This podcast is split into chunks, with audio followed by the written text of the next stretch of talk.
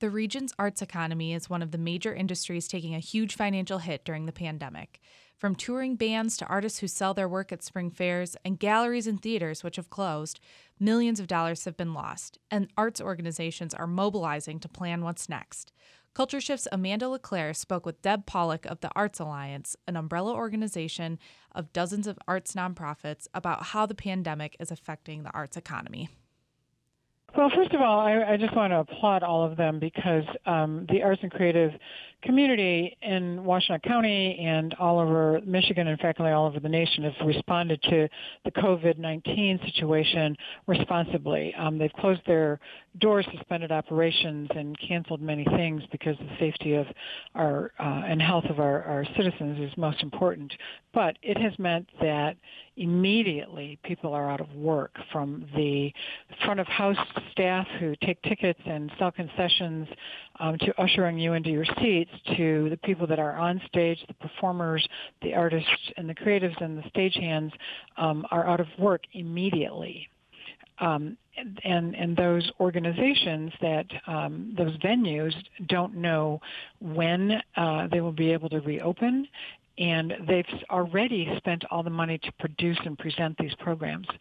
So how will they recover and when will they recover? It's a big question. And so this, this field, this sector has been hit hard and hit fast. And so it's very frightening. Um, and what, and we have no safety net. So it's a big, big, big concern. And um, so we, the Arts Alliance, are working um, on on behalf of our community um, to find out what is uh, possible, what is available on both the local and uh, actually all three local, state, and national levels. Uh, is any does anything like a, a, a unemployment payment does that help in this situation whatsoever? Well, sometimes. Um, so if you're employed by an organization, um, you can apply for unemployment. But if you're a gig um, artist, uh, if you're a musician or an actor or even um, a stagehand, uh, you don't get paid by an organization. You get paid by the jobs that you do. So you don't have, you're not paying into unemployment. So you can't just apply for it. Um, so that's that's a challenge. What do you do? You don't have anything um, to, to fall back on. Um, and unless there is something that's done uh, on in, you know, from from Michigan or from the from the nation, uh, you you don't have that opportunity. You're without without any, as I said, safety net, any any chance to recover your dollars. So it's it's it's a big deal. And and because usually you're booked out in advance, you're anticipating that revenue coming in, you know, this month, next month, the month after that, you're already you know that those expectations are there. So um, so it's devastating for the field. And um, you know, cities like Boston, who have uh, public funding and uh, an arts commission, have immediately put in uh, a, an emergency fund for artists. Places like Ann Arbor and Washtenaw County do not. And um, so we, the Arts Alliance, are launching an emergency aid fund, but we have to raise money to help make that happen. So we have we're starting with zero, but we're going to start putting it out there that if anybody wants to help, they can send money um, through our resource or through our website and through us to help um, help shore up some of these folks that are immediately without jobs. Uh, now, uh, the president of the night had a had put forward some proposals to help hourly, uh, you know, and, and other employees who maybe didn't have paid time off. Would any of those measures, if put into place, uh, help this issue? Well, again, not for the gig gig um, economy folks.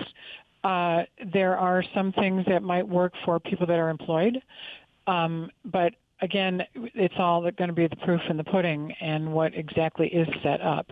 So we are working with our state and national agencies, Americans for the Arts, and some of the nonprofit um, organizations that are out there to try to make sure that everything that is set up. So when the president spoke about small business relief programs, frequently nonprofits do not fall within those.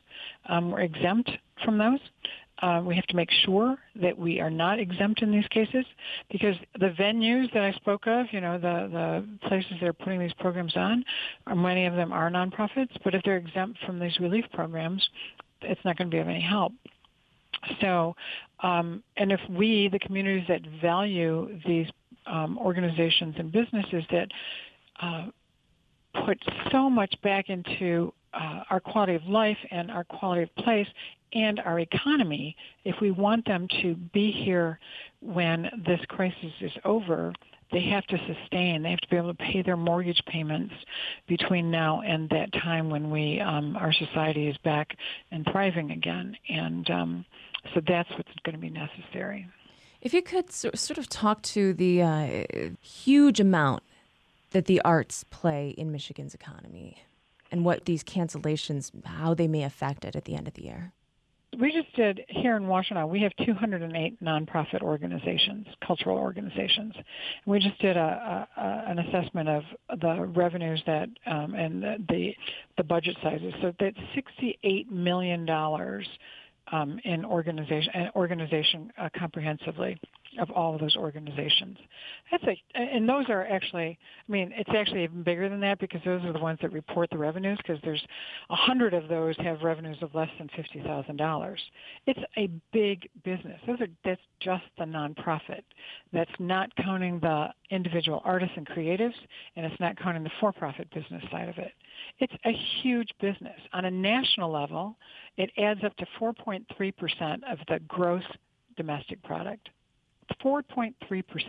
That's a lot bigger than agriculture. It's bigger than construction and it's bigger than transportation.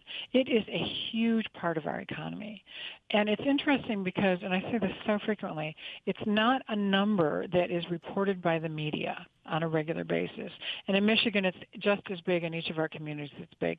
You know that in Detroit because it's part of, it's very much what um, Mayor Duggan's investing in through his new arts commission. It's um, what uh, so many communities are doing all across the country because it's not only about the economic drive, but it's about what makes your community livable, why people want to be there, why they want to raise their children there, why they want to um, have their businesses there. And it's what makes us human. It helps us understand each other. It helps bring us together. There's so many benefits. And it's also all about innovation and and design and, and creation of, of new products and and um, so you know it, it crosses over so many different places. President instituted the 30-day travel ban uh, from Europe. A lot of people have been canceling events over the next few weeks or so, but then you see something like this week uh, the Mo Pop Festival was announced uh, coming to Detroit at the end of July.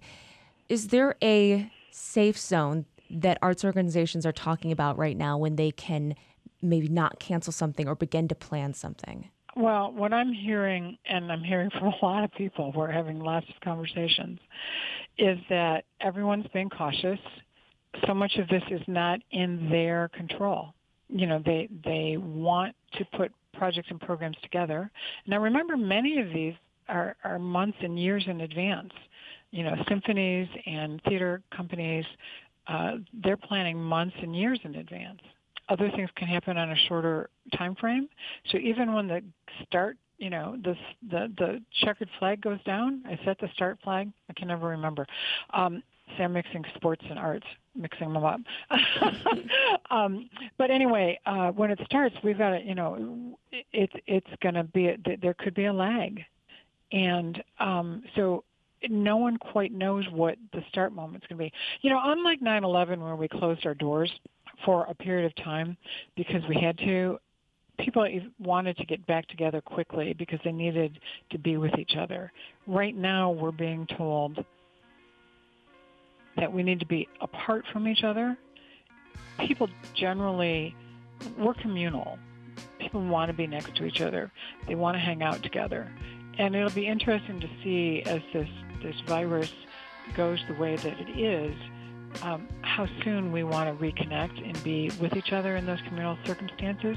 But it may not be up to us as people. It may be up to this virus for a while, and, and that's going to be, you know, real a real challenge for all of us as, as individual people, but then also as cultural organizations.